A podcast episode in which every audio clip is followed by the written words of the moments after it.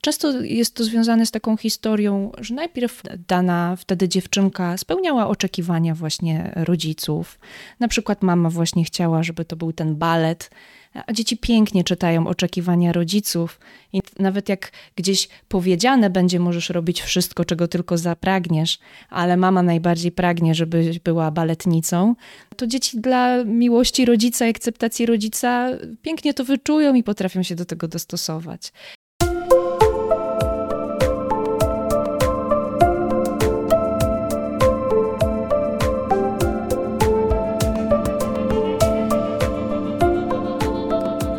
Szpilką w sedno podcast.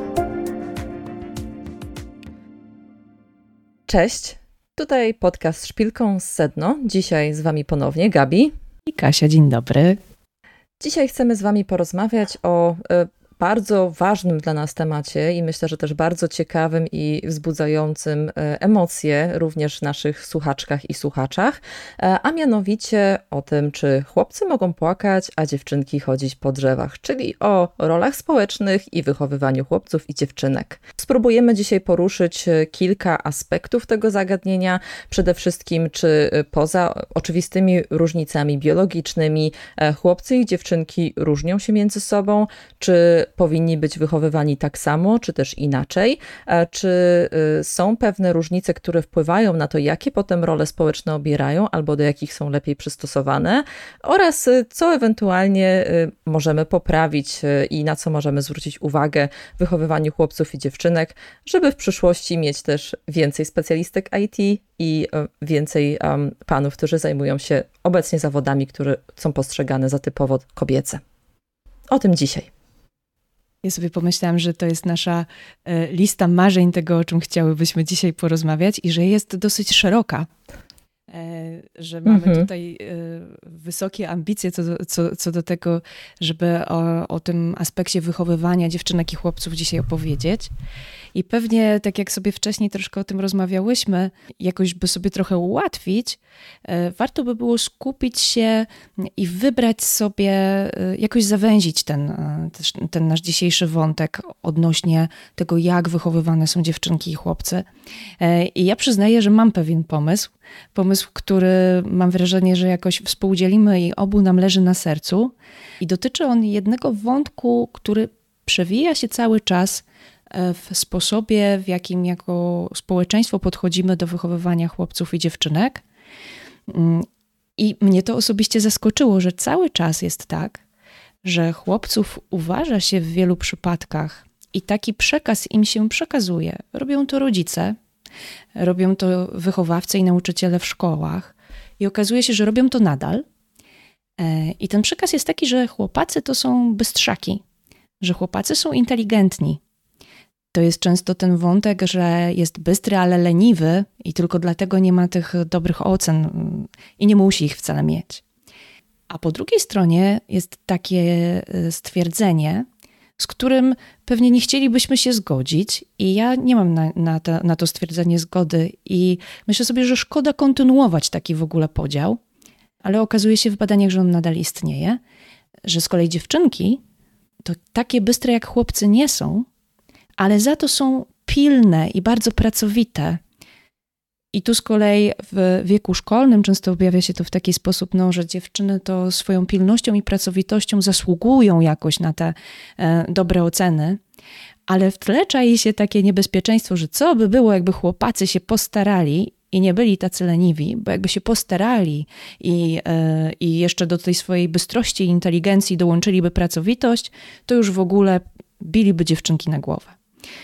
I to oczywiście jest taki e, wyostrzony przeze mnie specjalnie obraz i, e, i taki skrajny. Więc dla mnie dużym zaskoczeniem było to, że ten skrajny obraz w, w badaniach się potwierdza. I odwołuję się tutaj do badania, które, jak byś zerknęła ze mną na datę, Gabi, to, to był 2017 rok kiedy e, dzieci były pytane przez badacze e, na temat tego, jak postrzegają e, swoją płeć i płeć przeciwną. Właśnie w, do wyboru miały kategorie bystrości, inteligencji, pracowitości. I co wyniknęło? W wieku przedszkolnym dzieci jeszcze postrzegają siebie nawzajem w taki zróżnicowany sposób, dając jakby przyzwolenie na to, by i chłopcy, i dziewczynki mogli mieć zarówno te przymioty bystrości, jak, jak i przymioty pracowitości. Ale gdy przekracza się magiczny wiek 6-7 lat, to okazuje się, że chłopcy określają siebie jako inteligentnych i naprawdę, naprawdę bystrych, a dziewczynki dużo częściej mówią, że no to chłopaki są naprawdę bystrzy, ale dziewczynki są naprawdę, naprawdę pilne i pracowite. I ten jakiś taki stereotyp podziału płci i przypisywania takich przymiotów okazuje się utrzymywać od tego wieku wczesnoszkolnego, potem dalej już w tym życiu szkolnym, e, w szkołach ponadpodstawowych, a nawet na uniwersytetach. I to są wyniki, które były opublikowane w e, prestiżowym czasopiśmie naukowym Science. Mm, I myślę sobie, że one coś nam mówią. Mówią nam, że nadal jest tak, że dziewczynki uważają, że jakoś trochę nie mają szans w tej inteligencji konkurować z chłopakami.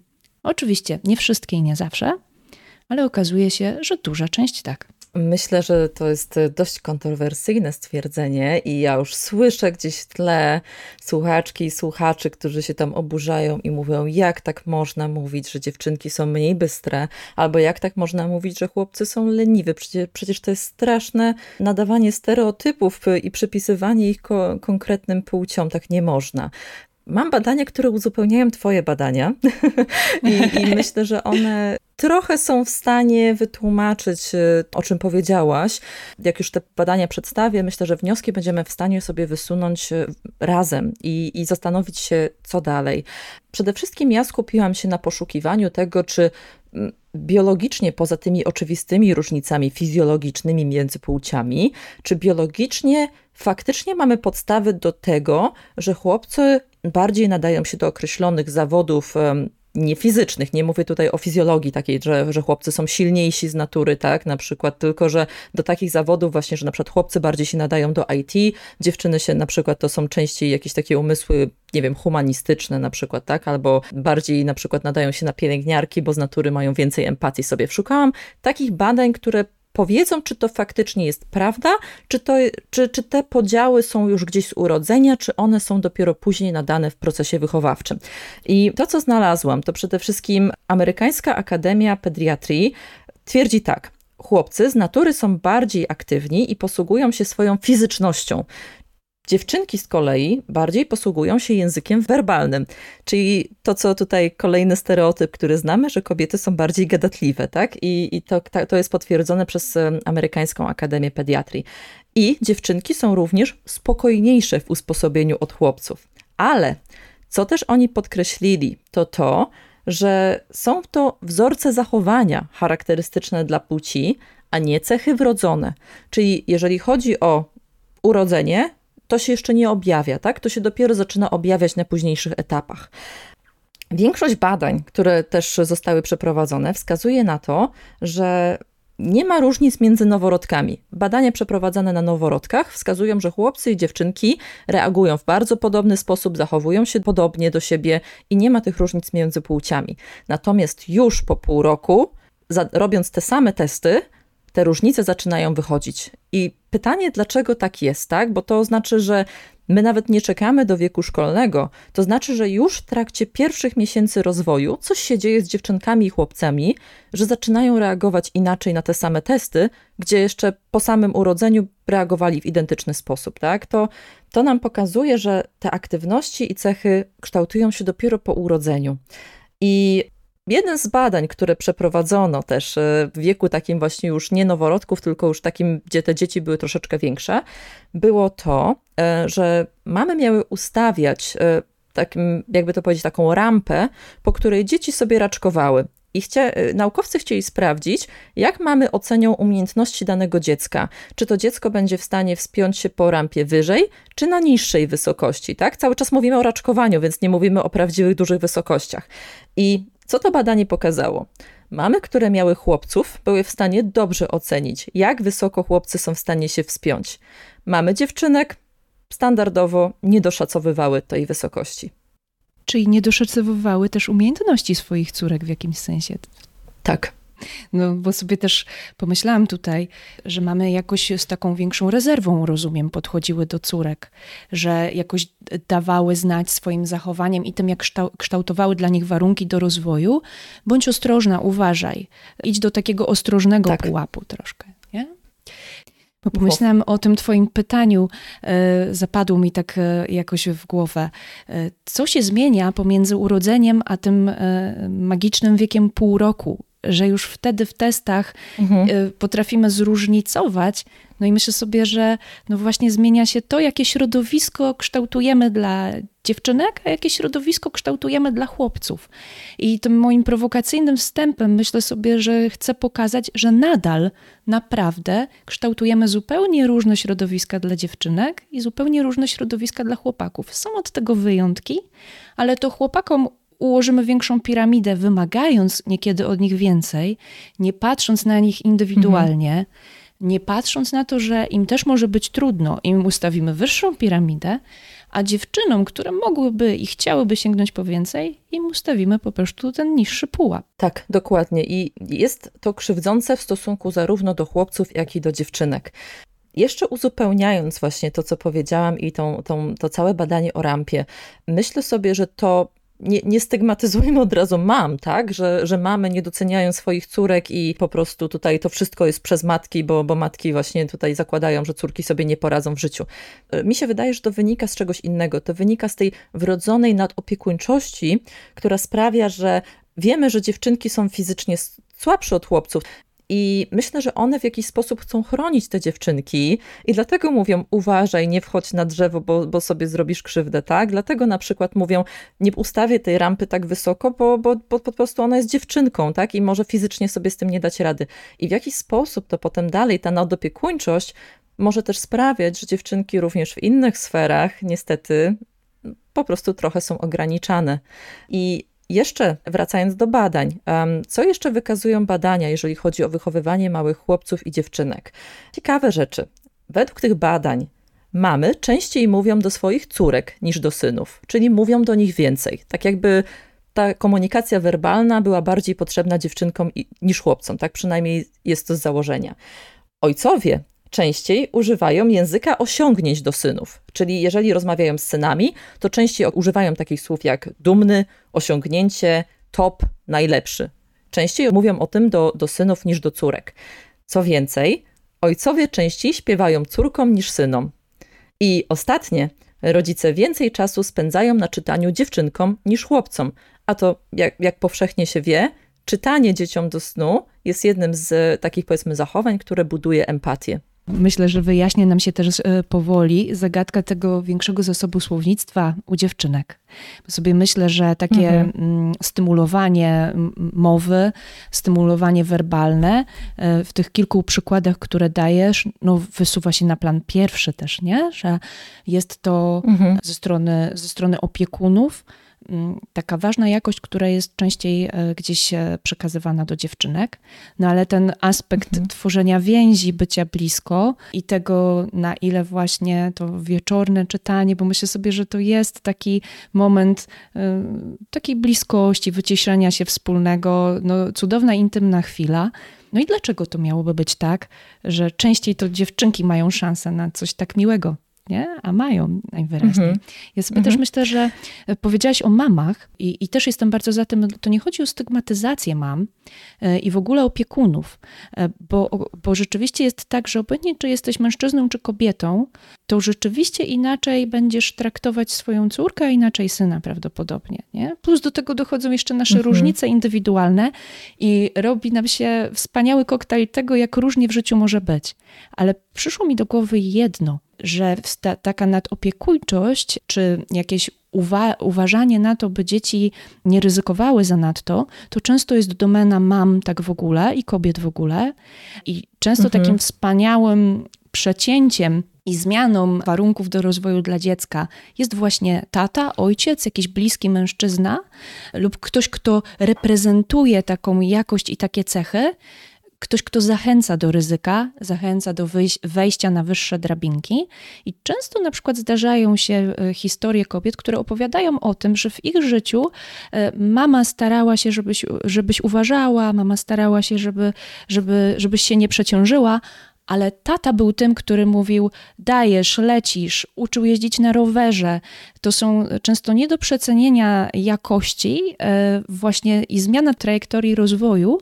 I tak jak mówię, niekoniecznie to musi być ojciec, to czasami jest dziadek, to czasami jest jakiś zaprzyjaźniony wujek, a czasami to jest kobieta, jakaś e, przyjaciółka rodziny, która nieco inaczej podchodzi na przykład do wychowania tych, tej dziewczynki i mówi: Ej, ale niech ona spróbuje. Niech zaryzykuje na przykład, mhm. niech wejdzie na tą najwyższą drabinkę. Mhm. Myślę, że po pierwsze, jeszcze wracając do tego, co powiedziałaś wcześniej, oczywiście to, co mówimy, to jest też y, takie uogólnianie, tak? I jeżeli są tu rodzice, którzy słuchają nas i mówią, no przecież ja mojemu synowi codziennie czytam do snu, no oczywiście, że tak. I, i to też nie jest tak, że, że badania coś mówią i to znaczy, że w 100% to na pewno się dzieje w, we wszystkich rodzinach.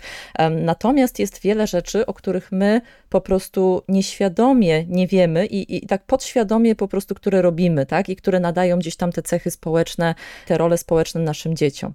A, a teraz mm, nawiązując do tego, co powiedziałaś o, o rodzicach i o tym właśnie, że mamy zazwyczaj są te bardziej opiekuńcze, a ojcowie są bardziej ci, którzy właśnie mówią sięgaj po więcej, to, to tak i myślę, że, że ja jestem też tego najlepszym przykładem i też sobie myślę, że jako jedynaczka nie miałam porównania bo nie miałam brata, nie miałam też oczywiście siostry, ale nie miałam brata, do którego mogłabym się porównywać i, i zauważyć, że na przykład on jest chłopcem, więc robi coś inaczej, albo ja czegoś nie mogę robić, a on coś może. I u mnie osobiście ja zaczęłam widzieć te różnice społeczne na bardzo późnym etapie, bo dla mnie nigdy nie istniały rzeczy, których ja nie mogę robić ze względu na to, że jestem dziewczynką. Ja bawiłam się samochodzikami i lalkami tak samo. E, grałam w koszykówkę i to był ten moment, pamiętam, że jak zaczynałam grać w koszykówkę, zapisałam się do szkolnej drużyny, jak miałam 9 albo 10 lat, to, to mama mówiła, Boże, to jest taki, mm, taki agresywny sport, on nie może grać w siatkówkę albo w coś spokojniejszego, a tata mówi, nie, koszykówka jest świetna, ja sam grałem w koszykówkę, idzie grać w koszykówkę, więc śmieję się na to, co mówisz, bo chyba jestem dobrym tego przykładem.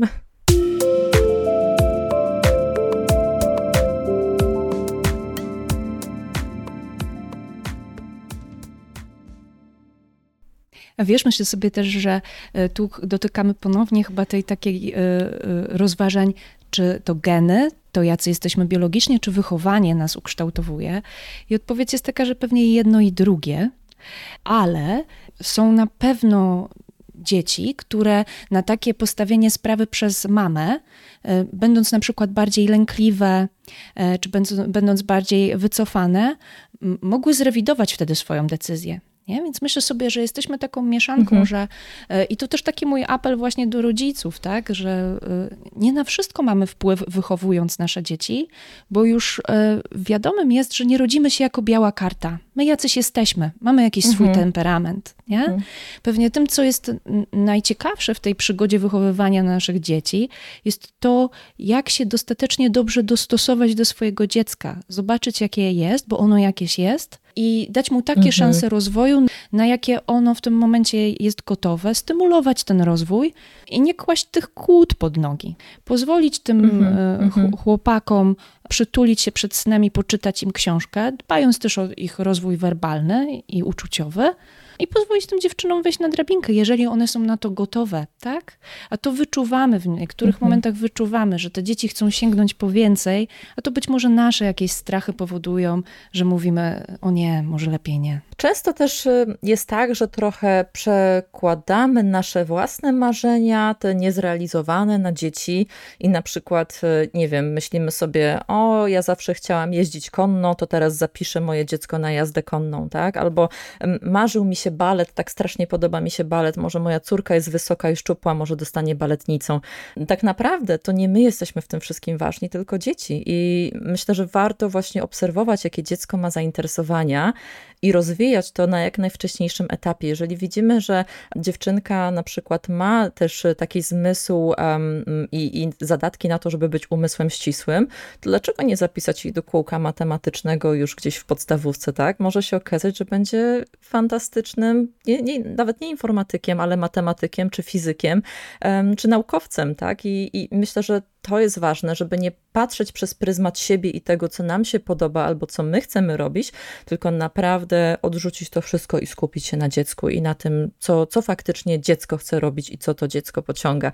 Czasami to może być droga um, przez wiele etapów, bo, bo dzieci mają też takie y, y, zainteresowania albo szukają własnych zainteresowań, tak? I na przykład chcą najpierw wygrać na jakimś instrumencie muzycznym, potem się tym nudzą, tak? Potem jednak chcą robić coś zupełnie innego, um, albo nie wiem, nauczyć się jakiegoś sportu, też z tego rezygnują i to też jest ok, bo to jest to poszukiwanie własnej drogi, tak? I warto tą możliwość dziecku dać. I to jest piękne dla poszukiwania własnej też tożsamości, określenia tego, kim ja jestem, co mhm. lubię w życiu i czego chcę. I takiego rodzaju eksperymenty, e, jeśli są blokowane, to ja, ja mam przykłady i spotykam wiele osób e, dorosłych też w mojej pracy terapeutycznej i częściej pewnie to są kobiety, które mówią: Ja nie miałam czasu w swoim życiu zastanowić się nad tym, kim ja jestem, czego ja chcę, co mnie interesuje. Często jest to związane z taką historią, że najpierw dana wtedy dziewczynka spełniała oczekiwania właśnie rodziców. Na przykład mama właśnie chciała, żeby to był ten balet, a dzieci pięknie czytają oczekiwania rodziców i nawet jak gdzieś powiedziane będzie, możesz robić wszystko, czego tylko zapragniesz, ale mama najbardziej pragnie, żebyś była baletnicą, to dzieci dla miłości rodzica i akceptacji rodzica pięknie to wyczują i potrafią się do tego dostosować. Czasem to są historie, w których i tego chciała ta dziewczynka, a czasem to są historie takiego dostosowywania się do innych od y, wczesnych początków.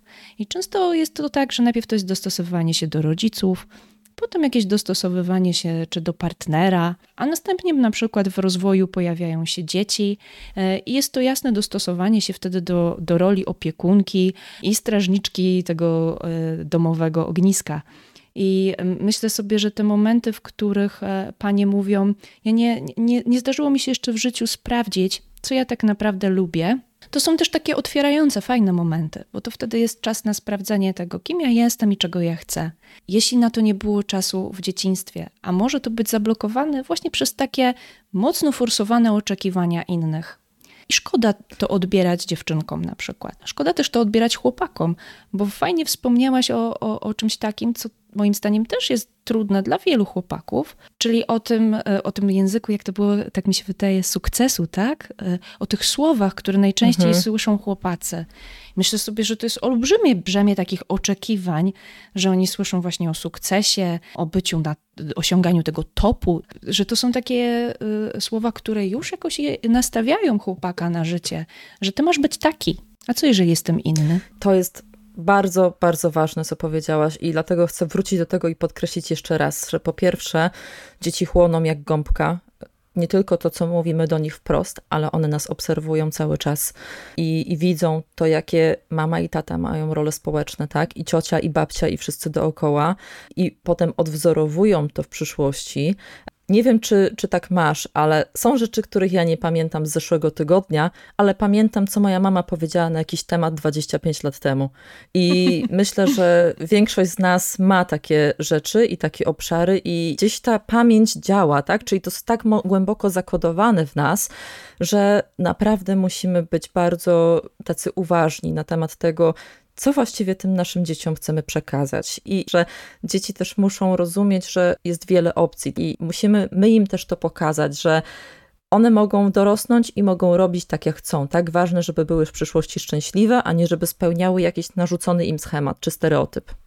Chcę też znowu podkreślić tą, tą rolę chłopców, tak? I tą presję, która jest narzucana na chłopców, bo nie chcę, żeby to był odcinek wyłącznie o dziewczynkach, bo gdzieś mówimy o tym, że jest za mało dziewczynek w IT na przykład, że kobiety nie mają pełnej gamy rozwoju osobistego, bo nawet nie wiedzą, że mogą się rozwijać w pewnych kierunkach, ale z drugiej strony chłopcom narzucając ten język i z jednej strony dając im tą wolność i e, na przykład e, pozwalając im na więcej niż dziewczynkom w wieku dziecięcym, e, równocześnie też przekazujemy im ten język sukcesu i potem oni sobie wyobrażają, że to oni muszą być tymi żywicielami rodziny, że to oni muszą zarabiać więcej, że to oni są mm, odpowiedzialni za całą rodzinę i to jest ogromne przemysł, z którym idą. Dlaczego nie lansujemy tego partnerstwa, tego modelu, że kobieta i mężczyzna są w 50% odpowiedzialni za rodzinę, za dom, za utrzymanie, za dzieci, za, za, za właśnie za ich wychowanie. Myślę, że to jest takie zdrowsze, bo to daje ten balans. Jeżeli nie jesteś w stanie w danym momencie na przykład zapewnić czegoś, to, to ta druga połówka będzie, tak? Bo wyobraź sobie, Kasiu, jaki to musi być ciężar dla takiego mężczyzny w momencie, kiedy on traci pracę. Jak bardzo musi mu to po prostu to, to boleć y, y, go w środku wewnętrznie, jeżeli zawsze było mu powtarzane, że to on musi zapewnić tą finansową stabilizację rodzinie. Albo jeżeli nagle kobieta zaczyna zarabiać więcej, jak bardzo musi go podkopywać to wewnętrznie, podkopywać jego ego, jeżeli gdzieś tam jako dziecko był wychowywany w tym poczuciu. Więc myślmy dwutorowo, tak? Z jednej strony pozwólmy dziewczynkom zajmować się tymi obszarami, które zawsze rozważaliśmy jako te dla chłopców, a, a z drugiej strony pozwólmy chłopcom też mieć tą, tą kobiecą część swojej duszy, tak? I nie wywierajmy na nich za dużej presji, nie pokazujmy im, że jedyne, jedyne szczęśliwe życie to jest to życie, gdzie, które jest pasmem jakichś sukcesów zawodowych i też stabilizacji finansowej i, i tej takiej powszechnie rozumianego, tak, szczęśliwego życia. Ten przykład, który dałaś, on mnie jakoś mocno poruszył. Ten dotyczący mężczyzny, który był tak skrajnie wychowany w wartościach sukcesu i bycia głową rodziny i dbania takiego ekonomicznego o, o rodzinę. I ten moment utraty pracy, pomyślałam sobie, że rzeczywiście jest tak, że są takie momenty, w których Fajnie by było, tak jak powiedziałaś, nie chodzi o ten złoty środek 50 na 50, że teraz totalnie się zrównajmy, tak? Bo nie, życie mhm. nie polega na tym, że to będzie zawsze porówno, tak? Ale e, mhm. gdy masz wtedy przy sobie partnerkę, która jest w stanie pociągnąć cię do góry, wesprzeć, uruchomić u siebie też takie cechy właśnie tej opieki, y, wsparcia, ale takich rozumianych, że to ona pociągnie teraz ten dom i byt rodziny. Myślę sobie, że to jest w takich sytuacjach wtedy nie do przecenienia, a ogromnym wyzwaniem dla pary, która tak się mocno podzieliła, będzie taka sytuacja, w której załamuje się hmm. jakaś e, noga, na której to wszystko stało, i ona zawsze była szablonowo i sztampowo przypisana tylko do tej jednej osoby wtedy y, naprawdę mhm. takiej parze może być okrutnie ciężko, ale może to być też szansa dla rozwoju dla takiej pary, by taka szansa pokazująca im, że mogą się tą rolą wymieniać i mogą się w tym powspierać nawzajem, że to nie zawsze musi być on, którego głowie leży to zarabianie, już tak dzieląc, a ona wtedy też widzi, że to nie zawsze na jej głowie musi być to opiekowanie się, to dbanie o e, komfort emocjonalny wszystkich, że też mogą się tym wymienić. Mi przyszło do, do głowy mhm. taki przykład, myślę, że go kojarzysz, e, ze spotkania z kobietami w firmie, czas którego jedna z naszych koleżanek opowiedziała o tym, jak ze swoim mężem dzielili się e, wątkiem opieki nad dziećmi i zwolnieniami chorobowymi mhm. wtedy, kiedy dziecko choruje. Dla mnie był to mhm. piękny przykład tego, jak świadomie oni w parze myślą o sobie nawzajem, e, jako o partnerach, którym należy się każda cząstka tortu, trochę na takiej zasadzie. Bo co ta nasza koleżanka powiedziała? Powiedziała, że spotykała się z e, wielkim zdziwieniem, kiedy ona na zmianę ze swoim mężem brała urlop zdrowotny na dzieci. I w środowisku e, też kolegów, koleżanek z pracy był taki komentarz, e, który często słyszała: No słuchaj, no ale ty zarabiasz mniej. E, no to u nas zawsze ta, to z pary, które zarabia mniej, bierze ten urlop. No czyli to zawsze jest żona, to jest zawsze kobieta.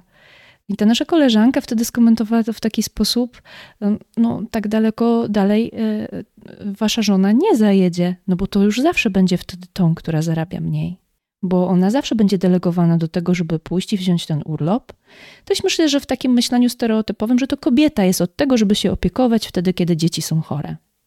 Myślę sobie, że to przełomowe mhm. jest, że jakby dostęp ekonomiczny do środków należy się i tej mamie, i temu tacie, ale też, że i tata może się świetnie opiekować dziećmi wtedy, kiedy są chore. I że to jest łamanie, takie podwójne łamanie stereotypów, to co oni robili w, te, w tej parze, co dla mnie było po prostu wyjściem, uważam, jednym z takich najlepszych przykładów tego, jak partnersko może funkcjonować e, para rodzicielska e, w różnego rodzaju zakrętach życiowych, które się dzieją. Tak, i serdecznie dopingujemy tą parę i serdecznie ich pozdrawiamy, bo są wspaniałym przykładem na to, jak właśnie dzielić się mm, obowiązkami i, i właśnie być tymi partnerami dla siebie na co dzień, tak? I wspierać się wzajemnie, a nie tylko przypisywać sobie y, konkretne zadania i się z nich wywiązywać bądź nie.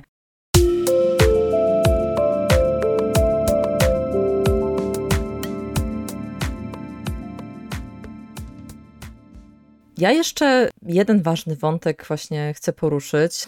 Tego, tego, o czym wspominałam już wcześniej, właśnie dlaczego na przykład jest mniej dziewczynek w IT, mm, tak, i w jaki sposób to nawiązuje do tematu dzisiejszego odcinka.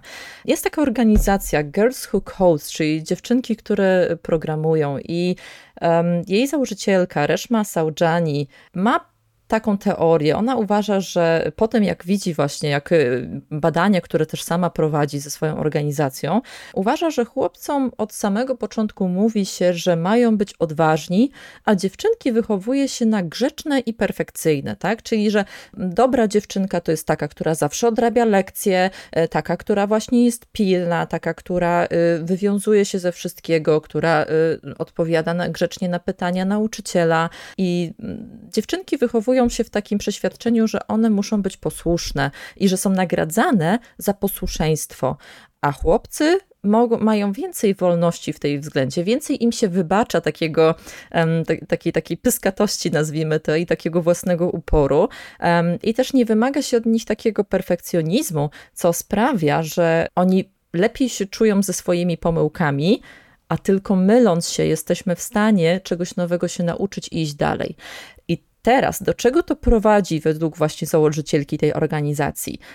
To prowadzi do tego, że chłopcy są w stanie osiągnąć więcej dzięki temu, że na przykład zakładają firmy, robią rzeczy, których dziewczyny, a potem już dorosłe kobiety się boją. Dobry przykład, który podała, był taki, że na zajęciach jej znajomego, który jest właśnie pro, nauczycielem programowania, jedne dziewczynki potrafią przyjść i powiedzieć na przykład: coś jest nie tak ze mną, mój kod nie działa.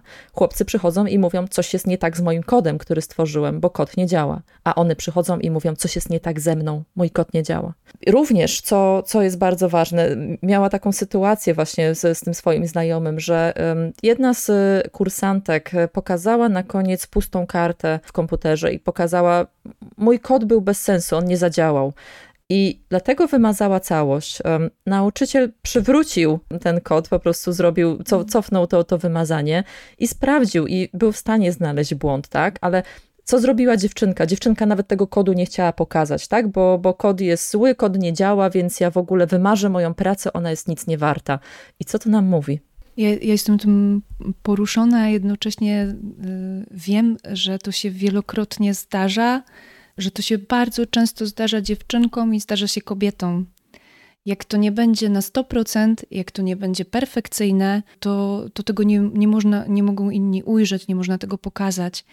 I takie zrównanie, że o mojej wartości świadczy to, że to jest równoważne, nie? że jakby moja praca i ja to jest jedno mhm. i to samo że jakby oprócz e, tego jest wiele różnych rzeczy, za które powinnaś być e, z siebie samej dumna, ale myślę, że no, to się zdarza często kobietom. Takie przekonanie, że albo na 100% perfekcyjnie, albo w ogóle. Że może to jest też pokłosie tego, że być tą pilną, zdolną, sięgać po te najwyższe noty. Kończy się w taki sposób, że jak to nie będzie na tą piątkę, szóstkę, to to jest nic nie warte, że to ma być zrobione jakoś mm -hmm, idealnie, mm -hmm. że to jest dążenie do jakiegoś idealnego wypełnienia oczekiwań kogoś lub jakichś e, oczekiwań danego zadania jak tego idealnie mhm. nie wypełniłam, no to się do, patrz jak szybko idzie takie skojarzenie, że no to się do niczego nie nadaje wtedy, nie? To ja jakaś jestem mhm. wybrakowana, coś jest ze mną nie tak, mhm. powinnam być właśnie mhm. taka, nie?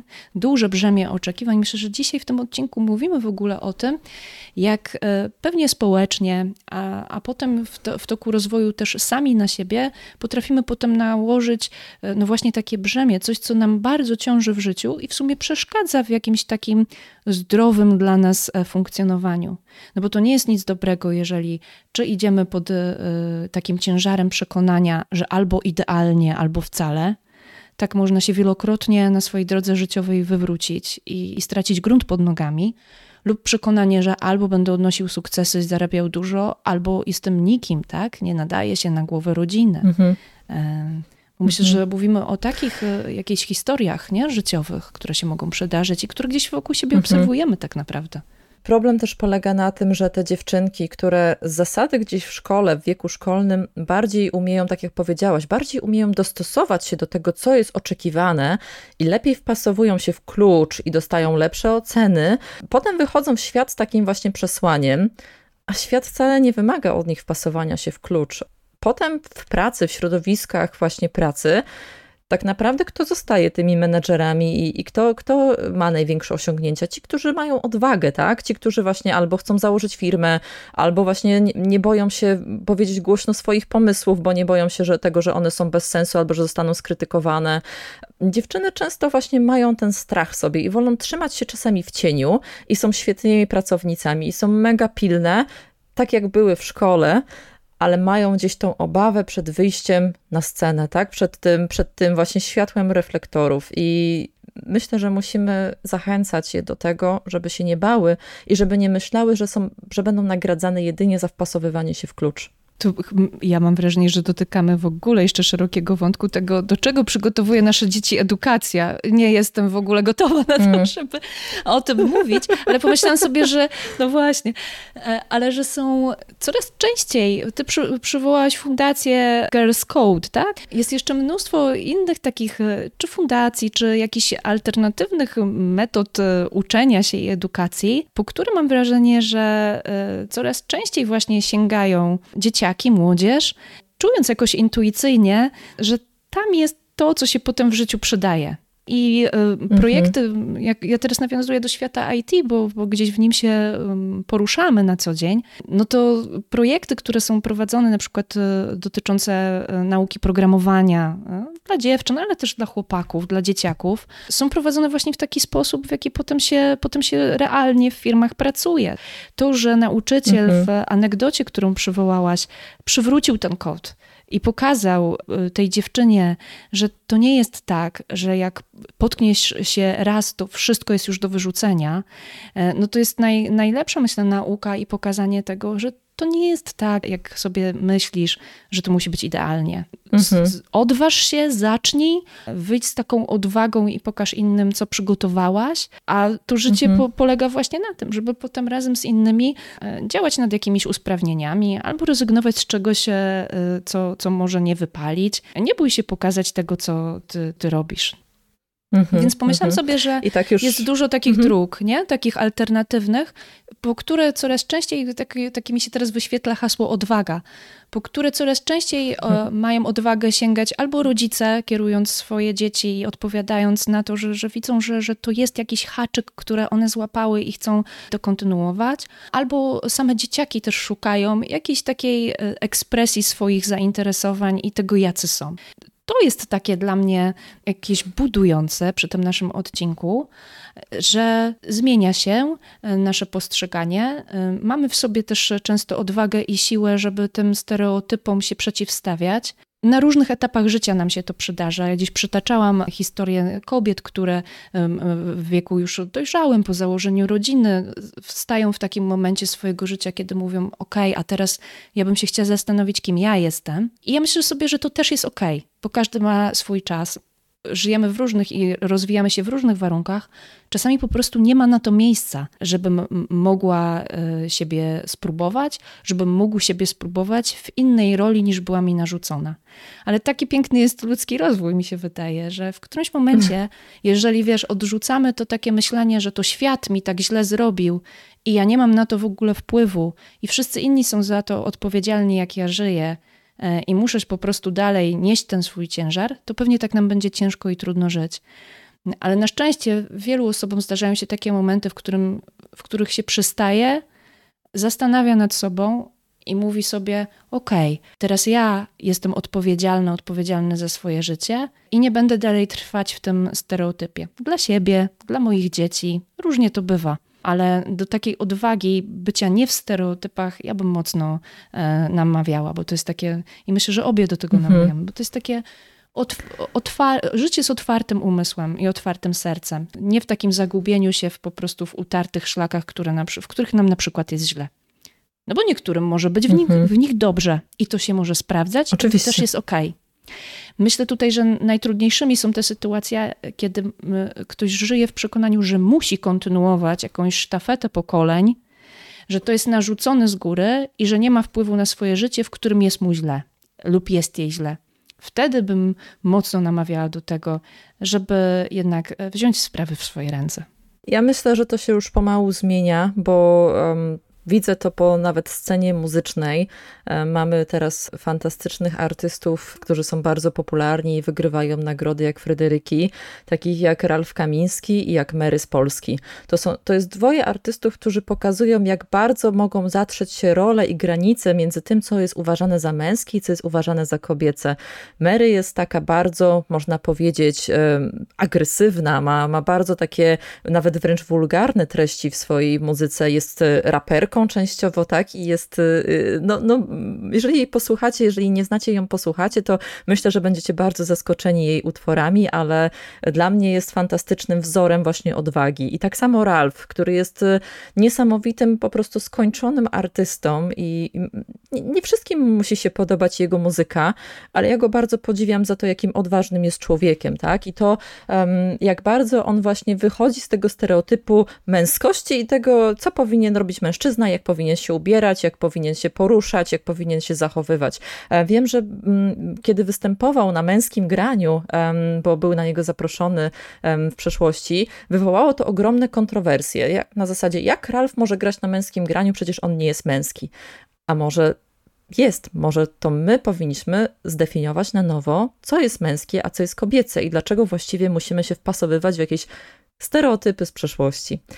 I myślę, że tym chyba akcentem już zakończymy ten odcinek, bo mogłybyśmy z Kasią jeszcze bardzo długo na ten temat rozmawiać, ale to jest bardzo ważny temat i, i dlatego tak bardzo nam zależało, żeby, żeby go z wami poruszyć. I również w kontekście z jednej strony wychowywania dzieci i tych ról społecznych, ale też w kontekście tego, żebyśmy my byli, byli sobą i po prostu żebyśmy się czuli dobrze w naszej skórze. Dzięki bardzo za dziś. Dziękujemy.